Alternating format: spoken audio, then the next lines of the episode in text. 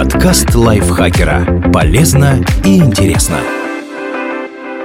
Всем привет! Вы слушаете подкаст лайфхакера. Короткие лекции о продуктивности, мотивации, отношениях, здоровье, обо всем, что делает вашу жизнь легче и проще. Меня зовут Михаил Вольных, и сегодня я расскажу вам о восьми научных объяснениях, почему вы могли встретить призрака. Все ученые на свете уверены, что никаких призраков в природе не существует. Тем не менее, люди продолжают повсюду видеть выходцев с того света или, по крайней мере, утверждают об этом с абсолютной уверенностью. Вот несколько объяснений, почему такие встречи случаются. Воздействие инфразвука.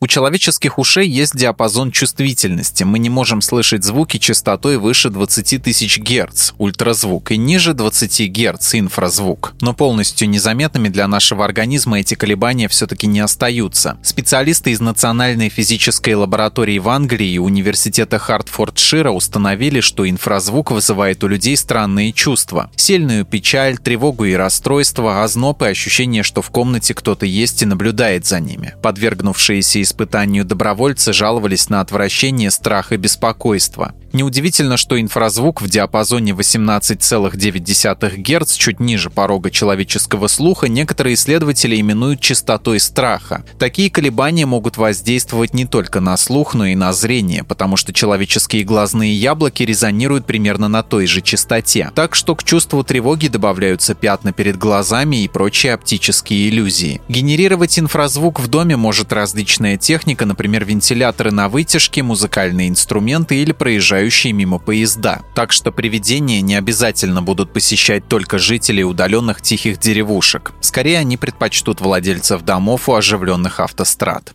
Идиомоторный акт. Скорее всего, вы слышали о доске Ouija. Это инструмент для спиритических сеансов, кусок древесины с нарисованными на нем буквами и словами «да» и «нет». Принцип использования следующий. Группа людей, положив руки на планшетку, водит ею по доске. Считается, что если призвать какого-нибудь неупокоенного духа и задать ему вопрос, он ответит, сместив указатель на нужные буквы. Легенда гласит, что имя игрушки появилось, когда в 1891 году изобретатель Элайджа Бонд спросил у доски, как ее назвать. Ответ был «Уиджа». Феномен этот исследуется учеными вот уже сто с лишним лет, и причина разговорчивости вселяющихся в деревяшку привидений давным-давно определена. Многочисленные исследования неоднократно показывали, что указатель непроизвольно двигали сами испытуемые. Участники спиритического сеанса, касаясь планшетки, бессознательно совершают так называемый идиомоторный акт, когда умственное напряжение вызывает реальное сокращение мышц. Это эффект Карпентера, который назван в честь врача и физиолога, открывшего его в 1850 1952 году. То есть, если призыватели духов верят, что призрак должен ответить на вопрос «да», «нет» или даже «я Наполеон», нервные импульсы в их телах приведут к неосознанным движениям, толкающим планшетку к нужным буквам. Естественно, в экспериментах предполагаемые привидения оказывались способны говорить только на те темы, которые были знакомы испытуемым.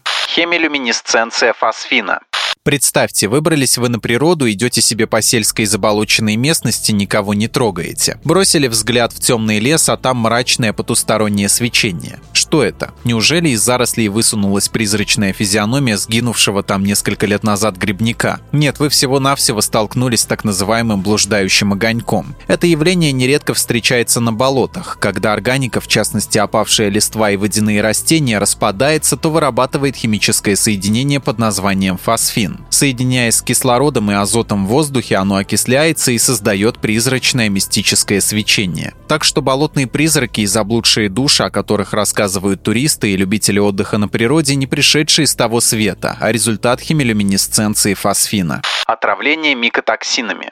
Как известно, особенно часто призраки водятся во всяких там мрачных заброшенных особняках. Сочетание «дом с привидениями» давно устоялось во многих языках. Неподобная любовь нежити к необитаемым помещениям вполне объяснима с научной точки зрения. Специалисты из независимой нейродиагностической клиники в Атланте установили, что споры различных видов грибков и плесени, которые обитают во влажной среде заброшенных зданий, при вдыхании могут приводить к неврологическим и нейропсихиатрическим расстройствам. Микотоксины вызывают болевые ощущения, нарушение двигательных функций, равновесия и координации, чувство иррационального страха, делирий и даже деменцию. Прибавьте к этому банальный аспергиллез – заражение легких спорами грибков. Болезнь сопровождается симптомами вроде аллергии, астмы, кашля и температуры.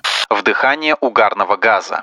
Различные ментальные проблемы вроде галлюцинаций и голосов в голове у людей вызывают не только споры грибов, но и прочие токсичные вещества, например, угарный газ, выделяющийся при горении. Возможно, вы слышали, что в 19 веке в Англии и Америке был очень популярен спиритуализм. Ну, то есть вера в загробную жизнь и в возможность разговоров с духами посредством медиумов. Убежденными сторонниками спиритуализма были многие знаменитости, например, сэр Артур Конан Дойль, автор рассказов о Шерлоке Холмсе. Ряд исследователей связывает такое увлечение призраками с тотальной газификацией городов в тот период. Промышленная революция как-никак. Фонари при горении вырабатывали уйму монооксида углерода. В сочетании с модными тогда тяжелыми шторами и распространенной практикой поплотнее запирать окна это приводило к постоянным отравлениям угарным газом. Еще с 1920-х годов исследователи паранормальщины отмечали связь между газификацией дома с нахождением там призраков. Отравление угарным газом вызывает визуальные и слуховые галлюцинации тошноту, слабость, головные боли. И суеверные люди запросто принимают это за активность демонов и прочих потусторонних сущностей. В журнале American Journal of Ophthalmology в 1921 году, к примеру, описан случай, когда одна женщина постоянно слышала звуки шагов и странные голоса, а также испытывала ощущение, будто по ночам ее в кровати душит невидимый человек. Но как только ей починили духовку, оказавшуюся неисправной, привидения взяли и самоликвидировались. Парейдалия. Парейдалия — это зрительная иллюзия, которая заставляет вас видеть очертания привычных объектов там, где их нет. Смотрите на облачко и понимаете, что оно похоже на единорога. Глянули на картофелину — ого, да это лицо вашего дяди. Столкнулись ночью с одеялом, лежащим на стуле, привидение жуткой старухи, завернутой в саван. Считается, что парейдалия развилась у людей в результате эволюции. Мозг предупреждает нас об опасности даже тогда, когда не уверен точно в ее наличии. Показалось, на всякий случай испугался. Как говорится, лучше увидеть тигра там, где его нет. Парейдалия бывает не только зрительной, но и слуховой, когда мы различаем знакомые звуки в случайном шуме. Поэтому люди иногда слышат голоса в радиопомехах. Это полезное качество нашего разума, позволяющее быстро находить источники опасности в мешанине визуальных образов и шумов. Но из-за него мы часто видим то, чего нет на самом деле. Например, призраков. Сонный паралич. Истории о призраках, домовых, вампирах, суккубах, марах и прочей нечисти, которая приходит к человеку во сне и душит его, есть у многих народов мира. Лежите вы, никого не трогаете, и тут чувствуете, как нечто страшное материализовывается в вашей спальне, стягивает с вас одеяло и начинает хватать за горло. А вы пошевелиться не можете, разве что глазами туда-сюда водите. Малоприятные ощущения. Ученые полагают, что буйство ночных привидений связано с явлением под названием сонный паралич. Дело в том, что наше тело во сне обездвиживает мышцы, чтобы конечности сильно не дергались. Это естественный механизм. Полезно, чтобы не упасть с кровати ночью, знаете ли. Иногда мозг ночью просыпается, а мышцы еще расслаблены и на команды нервной системы не реагируют. Это состояние переживали хотя бы раз в жизни примерно 7,6% человек в мире. Оно быстро проходит, хотя субъективно людям кажется, что кошмар длится долго. Сонный паралич совершенно безопасен, но может напугать, особенно когда сопровождается страшными снами. Из-за него и рождаются образы жутких духов, которые атакуют людей по ночам. Эффект незнакомца в зеркале.